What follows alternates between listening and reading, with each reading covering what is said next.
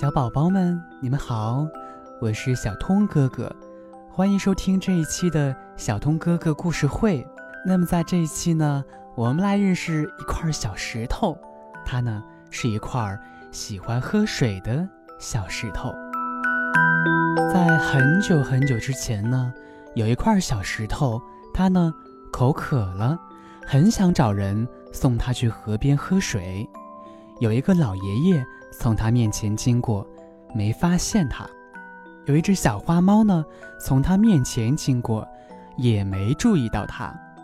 风姑娘说：“嗯，我送你去河边喝水吧。”可是风姑娘费了好大的劲儿，也没吹动小石头。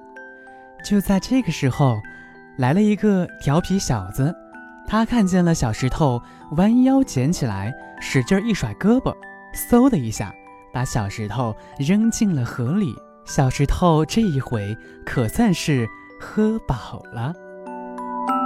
好了，小宝宝们，今天的小通哥哥故事会要跟你们说再见了。小通哥哥希望你们可以多喝水，做一个水灵灵的小宝宝。好了，晚安。